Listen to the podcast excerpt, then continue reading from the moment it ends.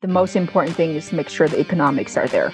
All the other parameters are there. The reason why attract small mobile home parks are attractive, it is because it's not as competitive.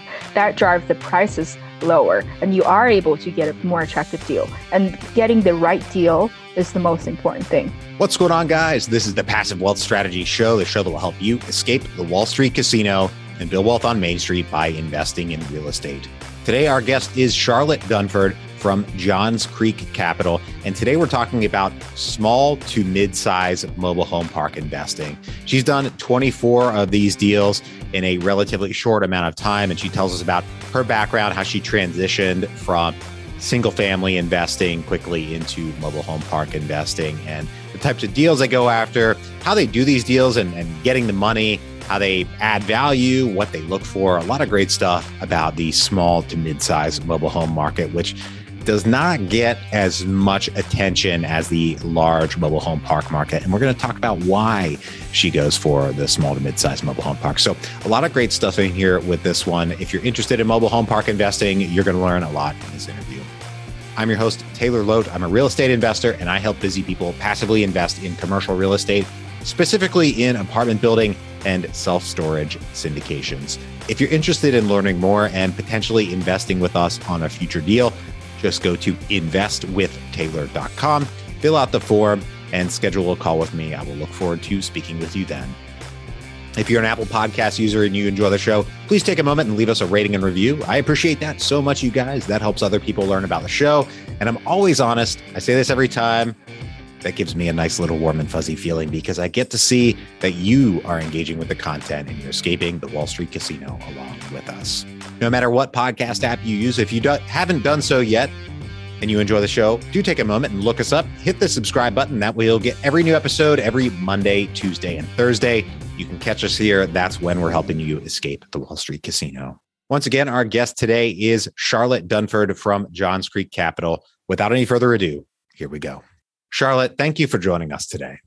Thank you so much for having me been a great conversation so far. For our listeners out there who don't know about you and your business, can you tell us a bit about yourself and what you do?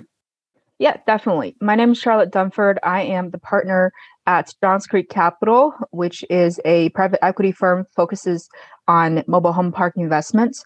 We mostly do syndications, uh, that focuses on value add mobile home parks. Right now, in our portfolio, since we started in 2020, we have 24 mobile home parks across uh, 10 different states. We have mostly focus uh, focus on south uh, south uh, the southeast and the Midwest, with some parks here and there in the Northeast and one in the West. We have 4.7 million dollars in investor subscription, and our goal for 2022 is to grow our portfolio as we are already kind of doing that by getting uh, stuff under contract with two right now and more to come.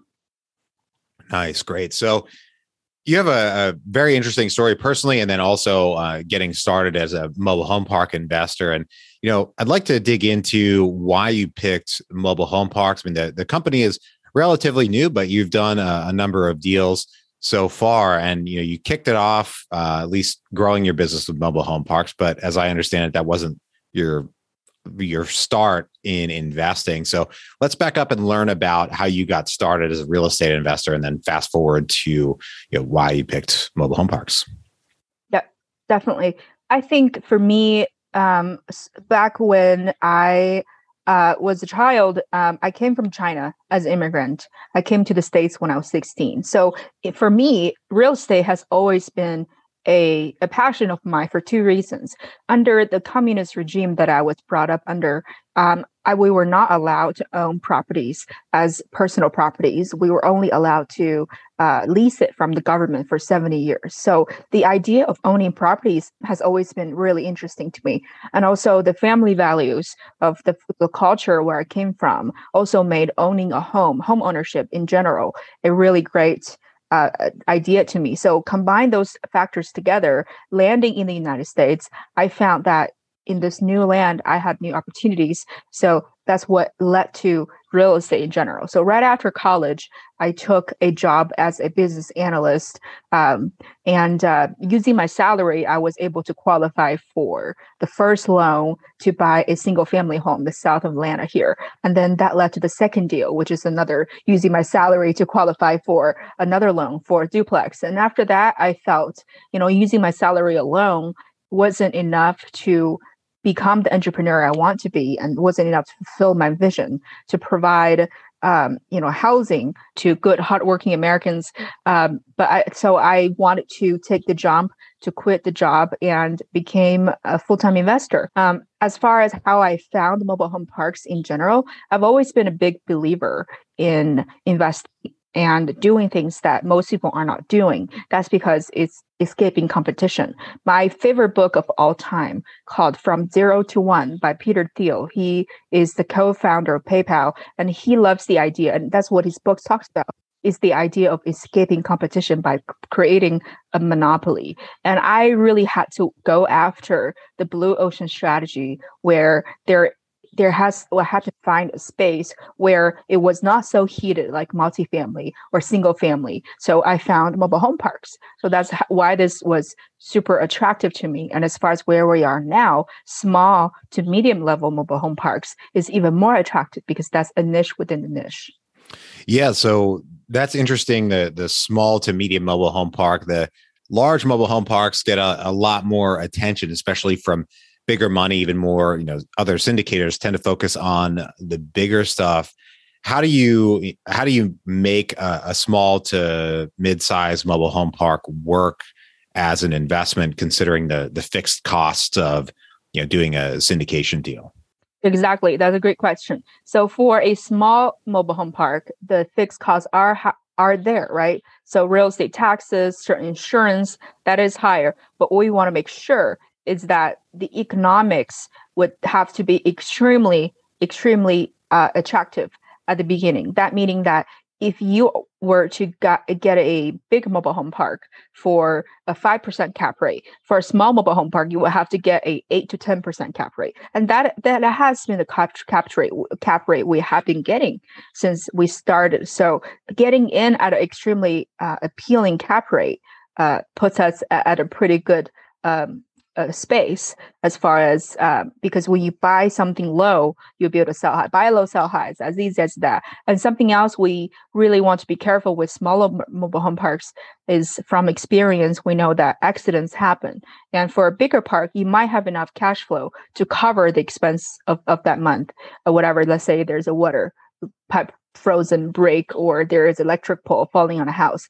Uh, for smaller parks, we, we definitely need a higher reserve account that would um, cover expenses like this. But after all, the most important thing is to make sure the economics are there. All the other parameters are there. The reason why attract small mobile home parks are attractive, it is because it's not as competitive. That drives the prices lower, and you are able to get a more attractive deal. And getting the right deal is the most important thing, and that's how we make it work. Is through you know buying acquire at extremely attractive rates and also you know doing the right value add and drive the price higher because the market is moving higher and we do add value to the parks. Mm, okay. Okay. So I would imagine in the small to mid-sized mobile home park space, there are a lot more mom and pop owners that probably haven't really kept up with their books and you know have very say informal business systems if you can even really call them systems would you agree with that and and if so you know how do you deal with that Right. So that's a great point. Um, I think there are a lot of mom and pop, even for bigger parks, there are a lot of mom and pop owners. Uh, for this industry in general, mom and pop pops are where the opportunities are. You know, once you they turn over to the big institutions, you don't have a lot of opportunities anymore. Uh, a lot of times, and um, so the, the the way we do it is that you know surprisingly, mom and pops actually keep their records pretty well and if they if they just can't produce the books then we tend to be a little bit wary of uh, wary of, of what, what what kind of the income is because they have nothing to prove especially in our case with syndications um, we are responsible for our investors' money. We want to be good steward for our investors' money, and we do do have a fiduci- fiduciary duty for their money. That's why it's important to make sure the income is there. To, to because if, the income is not there, they can't prove that, then it's a dead deal. So I would say most mom and pops actually keep their book to some extent, and you do want to dig dig dig deeper during due diligence to make sure that the park is sound, income is there, and there are no problems there. Yeah.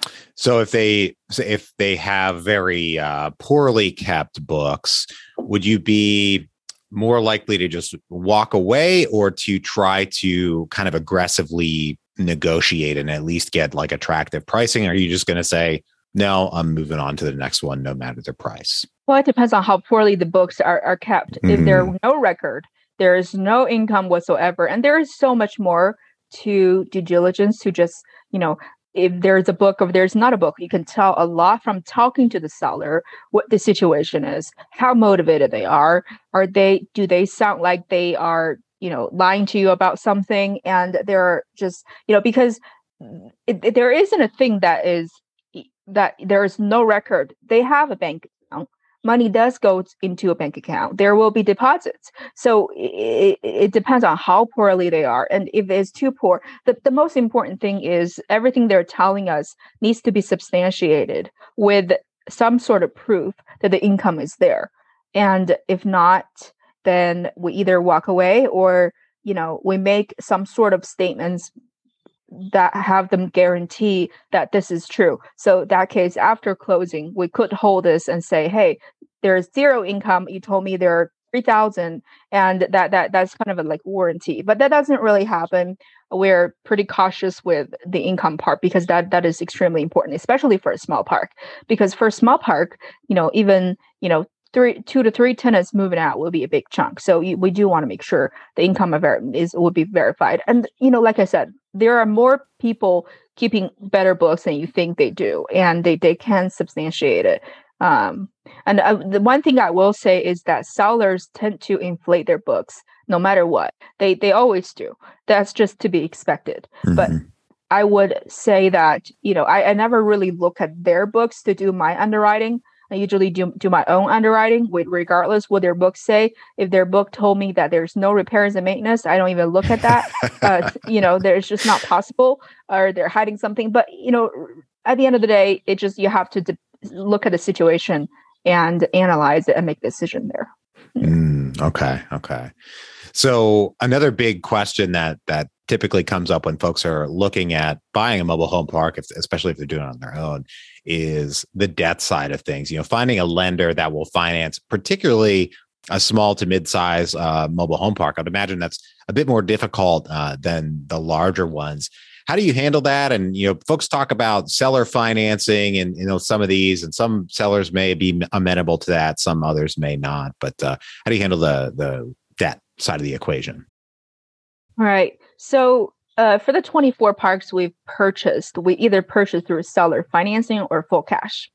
So here's another attractive side of small to medium small mobile home park is because uh, it's either inexpensive, which is makes it easy to fund, or it, it has some sort of seller financing because sellers know that that it will be a little bit difficult to get the debt part taken care of. So they're more open to get to, to give you seller financing and uh, so that that makes it attractive on both sides. And as we move move to slightly bigger uh, parks not small those small parks uh, the financing side of it become more uh, become easier but it's still more difficult let's say than you know to to, to a single family home uh, but but I think with our business model, we kind of figure out a way to keep doing deals with cash or seller financing, and that keeps us moving quickly and gets us the great deals. And a lot of people would lower their price for a cash deal and because they do want to close faster and they do want to see that you have the cash to close. And with the lender involved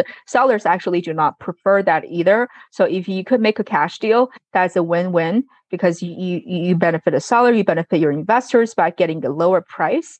Um, it just make it an overall better deal. Though there is a leverage leverage part of that but you, you just have to analyze situation uh, you know one by one when it comes up Okay.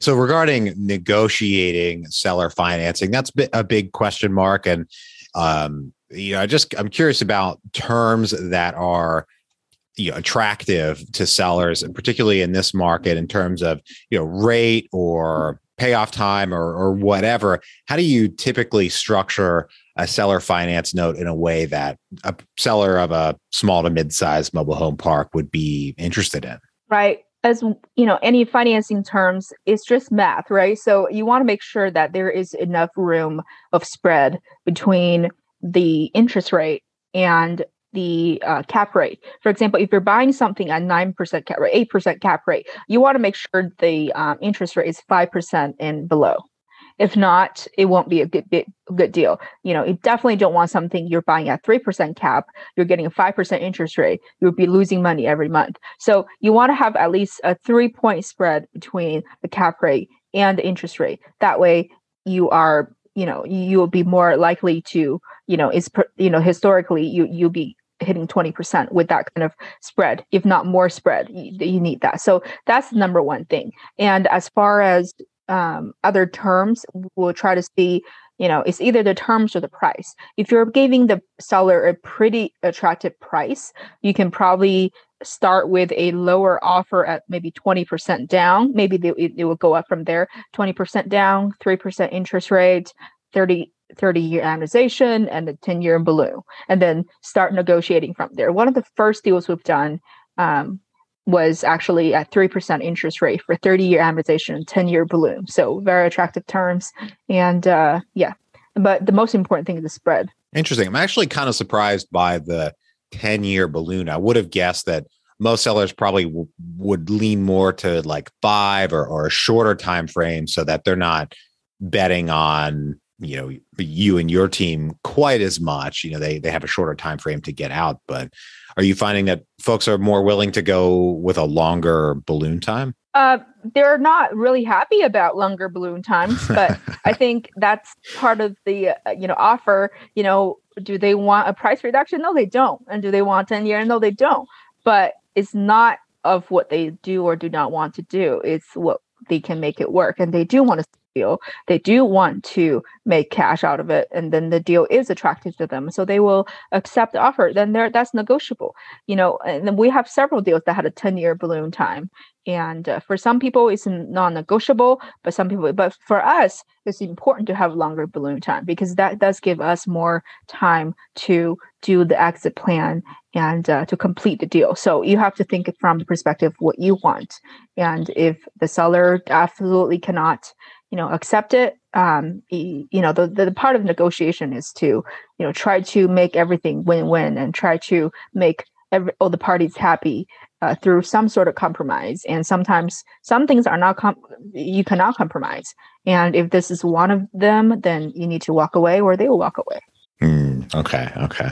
Now there's always the topic of park owned homes and, and tenant owned homes. And i kind of see a, a, range of preferences in in that regard how folks like to invest in mobile home parks.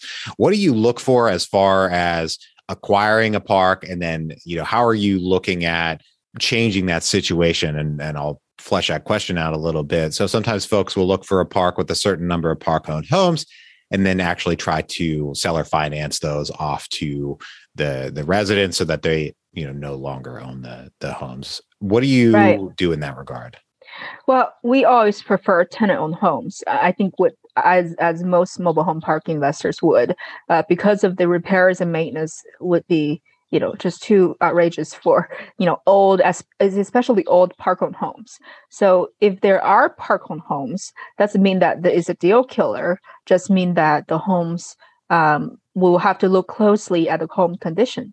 Um, how old they are are they do they have any issues with the deck the under underpinning and everything else? If so that may be an insurance problem. And um, we would also try to negotiate with the seller uh, to see if they if it's park owned could the seller keep them and the seller become the master tenant? And this the, that way the deal becomes full tenant owned. So we always try to go after the full tenant owned homes. And uh, if we do have park owned homes and they are you know not as that old we may consider them and sell them off but yeah the, the primary goes to go after tenant owned home because this is a parking lot business. It's, it's not a rental uh, fixing furnace furnace business. So the further we deviate from the business plan the further you are from the profit that you, you want to make. So yeah.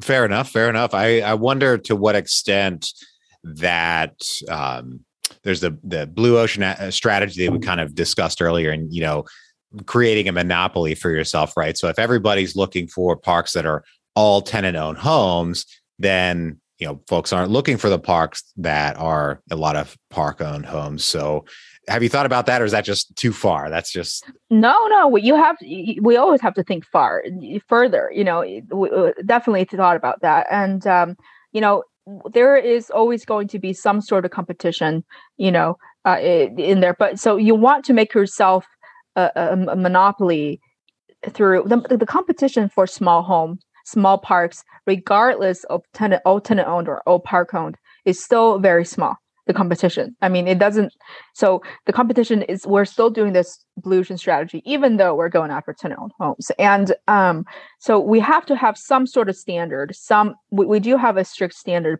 you know criteria. We have our parameters and we cannot deviate from that. Um, so we, if we don't abide by our own policies, then you know it wouldn't be a successful acquisition. So um, I would say the competition is still small, so the strategy still works. Uh, but like I said, you know there there is um, there's got to be a standard, got to be rules, and um, that's something that we have to stand by. Yeah. Yeah. You don't want to go get too unique. That might be yeah, no, might be a bad no. idea. Well, you could. I mean, there are people out there buying just private utilities, and that's an area we don't touch. So I think you need to be unique in the sense where you can handle it. Fair if enough. You're unique to the point that you, you can't. You don't have a plan to handle whatever problems that may come with the uniqueness. Then you're not ready for that uniqueness.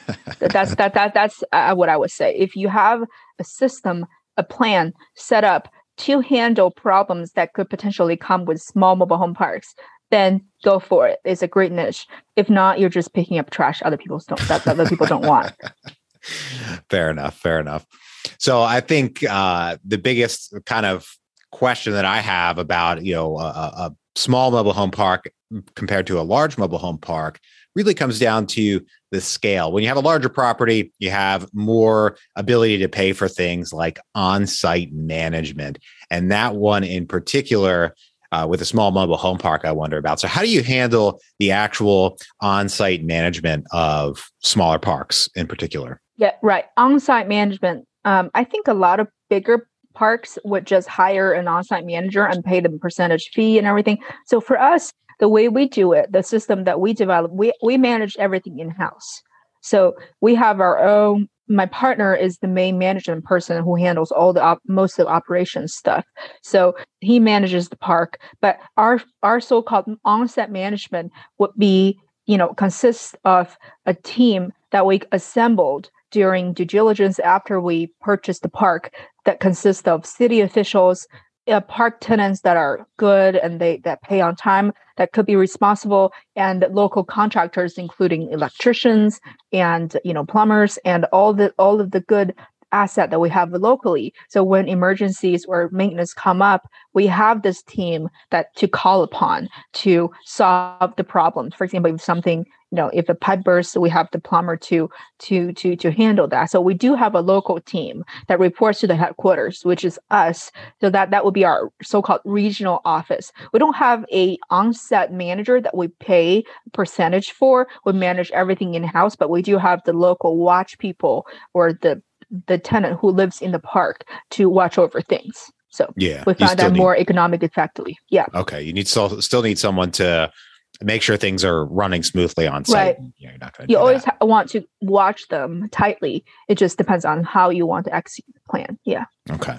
So another thing that I've observed with small mom and pop parks is that they're flexible, shall we say, on how they collect rent. Sometimes they'll take cash and you know give a receipt out or you know whatever how uh, do you handle that you don't have folks on site so you probably want electronic uh, you know payment or things like that. How are you handling the actual payment of of everything everything is handled um, either electronically or paid by check certified check through mail and paid to our headquarters um, here in georgia. So um, we, we don't go by door door by door and collect cash or anything like that. Everything will be standardized. They will receive their rent invoice and uh, you know every month they will receive a letter from us and there will be rent due. So um, everything is pretty pretty professionally handled and they've all paid to us.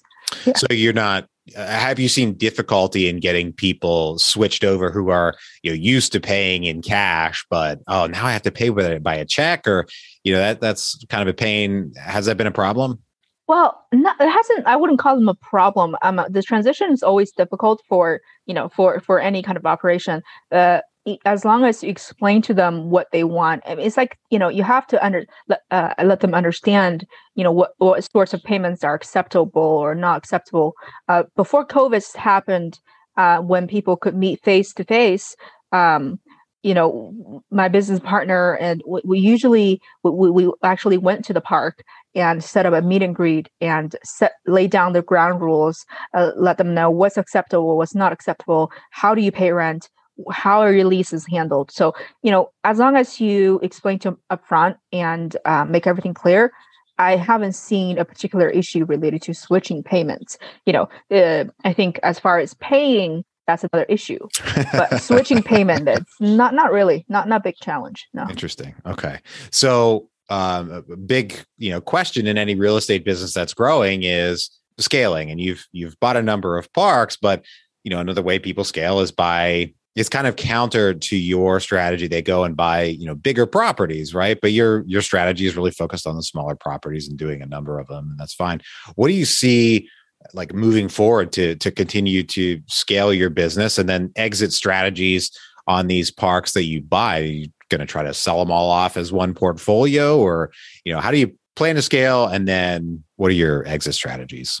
So there are two parts to our uh, scaling for Johns Creek Capital. It's it's one is um, scaling is about adding numbers to your to, to your portfolio, right? So there are two ways to do this. Is that we we do want to exit, execute our blue ocean strategy per se, and we want to stay competitive. But we want to have this monopoly within a small mobile home park space where uh, we are there are two approaches to this. One is that we are doing things very rapidly. So even with smaller parks uh, we w- with the number of deals that we do you know it does add up to a pretty big number.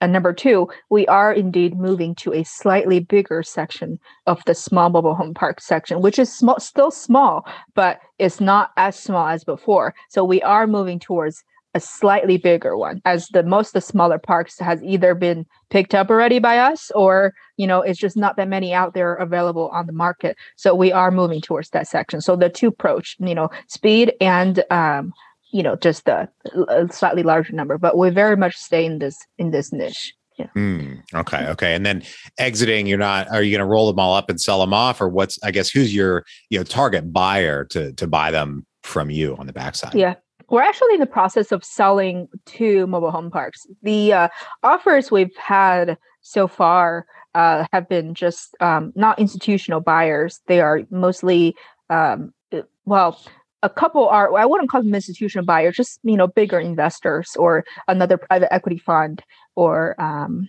just investors who want to you know take up another property while working their full-time job and they have the capital to do so. So you know for example we we have um, you know parks close to each other with proximity close to each other and we do intend to maybe not the whole 24 park portfolio because we have different um, investors in each deal. So we do them park by park, deal by deal. So we might um, roll maybe two or three together that's close to each other, make it a portfolio of a, a region um, or of a certain state. So that is a possibility to add some scale for the buyer. Uh, but for us, you know, definitely not all 24 together. That because every I, all of them have different acquisition times and they have different exit timeline t- timeline, so they wouldn't, you know, happen at the same time. But I, I think as far as exiting, um, you know, th- th- that that that would be uh, the the kind of buyer for, for us would be bigger investors or uh, another you know private equity firm uh, on the smaller side. Um, yeah. Cool. Cool. Nice. All right. Right now, we're going to take a quick break for our sponsor. The first step to growing your wealth is tracking your wealth, income, spending, and everything else about your finances. You can start tracking your wealth for free and get six free months of wealth advisory with personal capital by going to escapingwallstreet.com and using our link. Create your free account today and automate the way you track your money. Personal capital is my preferred way to track my finances, and now we're making that available for listeners. Terms and conditions apply. See the Personal Capital website for details. Once again, to get the offer, go to escapingwallstreet.com and use our link. Back to the show. All right, Charlotte, I've got three questions I ask every guest on the show. Are you ready? Yes. Great. First one What is the best investment you ever made other than in your education? The best investment I've ever made was uh, real estate aside, uh, is uh, the effort that I put into uh, learning everything about the American society when I came here uh, when I was 16. Um, as you know, I, I was an immigrant. I didn't come with anybody. So the best investment was the uh, adaptation to the society and that really helped me in doing what, what i'm doing today which requires a lot of street smarts which is, requires a lot of language skills and that's more important than anything even than the actual education that's another education of its sort. Nice nice i like that. We had the best investment now we go to the other side of that coin the worst investment. What is the worst investment you ever made? That's a great question. I wouldn't so I, I for me you always fail forward. So even with a bad investment, you fail, you lose money, you learn a lot of things. So I wouldn't even call that a worse investment. But there are investments where I didn't uh, make as much money as I thought I, um, I, thought I would. That would be my first ever acquisition as a fresh college grad. Uh, out, out of college, my first deal ever. I, I don't call it a bad investment. I learned so much from the deal. Um, it was the a single family home I got from um, uh, South Atlanta, my first deal ever. And um, you know, the, the, I think the mistake I made was that um, I it really was not an investment mistake it was the tenant mistake which i this is a golden lesson is you be extremely selective with your tenants because the tenants they paid maybe two months and then they they couldn't pay anymore. So i lost so much money just because of tenants. And uh, going through eviction is no fun for anybody so that was, um, you know, unfortunately, that's that that's the mistake I made. I didn't vet the tenants properly, and uh, they just never paid. And unfortunately, I couldn't afford to let them live there for free, and um, I had to work with an attorney to to to to to get the tenants out. Unfortunately, but uh, but that would that would be my worst investment. Just a lot of money lost there. Well, better to learn that lesson early on, and then now. Exactly. Yeah. Very true. My favorite question here at the end of the show is what is the most important lesson you've learned in business and investing? I think the most important lesson um, is business is a team sport. You cannot do everything on your own. When I started Johns Creek Capital, I had me and business partner. Our team size grew to uh, right now. I think we doubled our team size last year, so we have uh, for I think five team members now. So it's important to have a team that works with you because everybody has something that they're good at. You have to play to your strength. You cannot be good at everything. You have to delegate uh, what you're not good at to those who are good at the thing that you're not good at. So uh, that's the biggest lesson. It's a team sport. Don't awesome. try to do it by yourself. Nice. I like that. Charlotte, thank you for joining us today, bringing us all this knowledge about small to mid size mobile home park investing. If folks want to reach out, if they want to get in touch with you, if they want to learn more about what you're up to or anything like that, where can they track you down? Yes. So um, please uh, feel free to reach out to me at uh, johnscreekcapital.com. And that's our website. You can uh, find the uh, a form, just a simple contact us form to fill out. I usually respond within an hour or so. Really responsive uh, to our form. So uh, that would be the best way to find me. Nice. Well, thank you once again for joining us today. To everybody out there, thank you for tuning in. If you're enjoying the show, please leave us a rating and review on Apple Podcasts. Five stars if you don't mind, guys. I appreciate that so, so much. That helps other people learn about the show because that helps us rank higher in the Apple Podcast ecosystem. And I'm always honest with you guys. I say this every time, and I mean it every time. That gives me a nice little warm and fuzzy feeling because I get to see that you're engaging with the content and you're escaping the Wall Street casino along with us. If you know anyone who, who could use a little bit more passive wealth in their lives, please share the show with them and bring them into the tribe. Don't forget to subscribe and catch us here every Monday, Tuesday, and Thursday. I hope you have a great rest of your day, and we'll talk to you on the next one. Bye bye.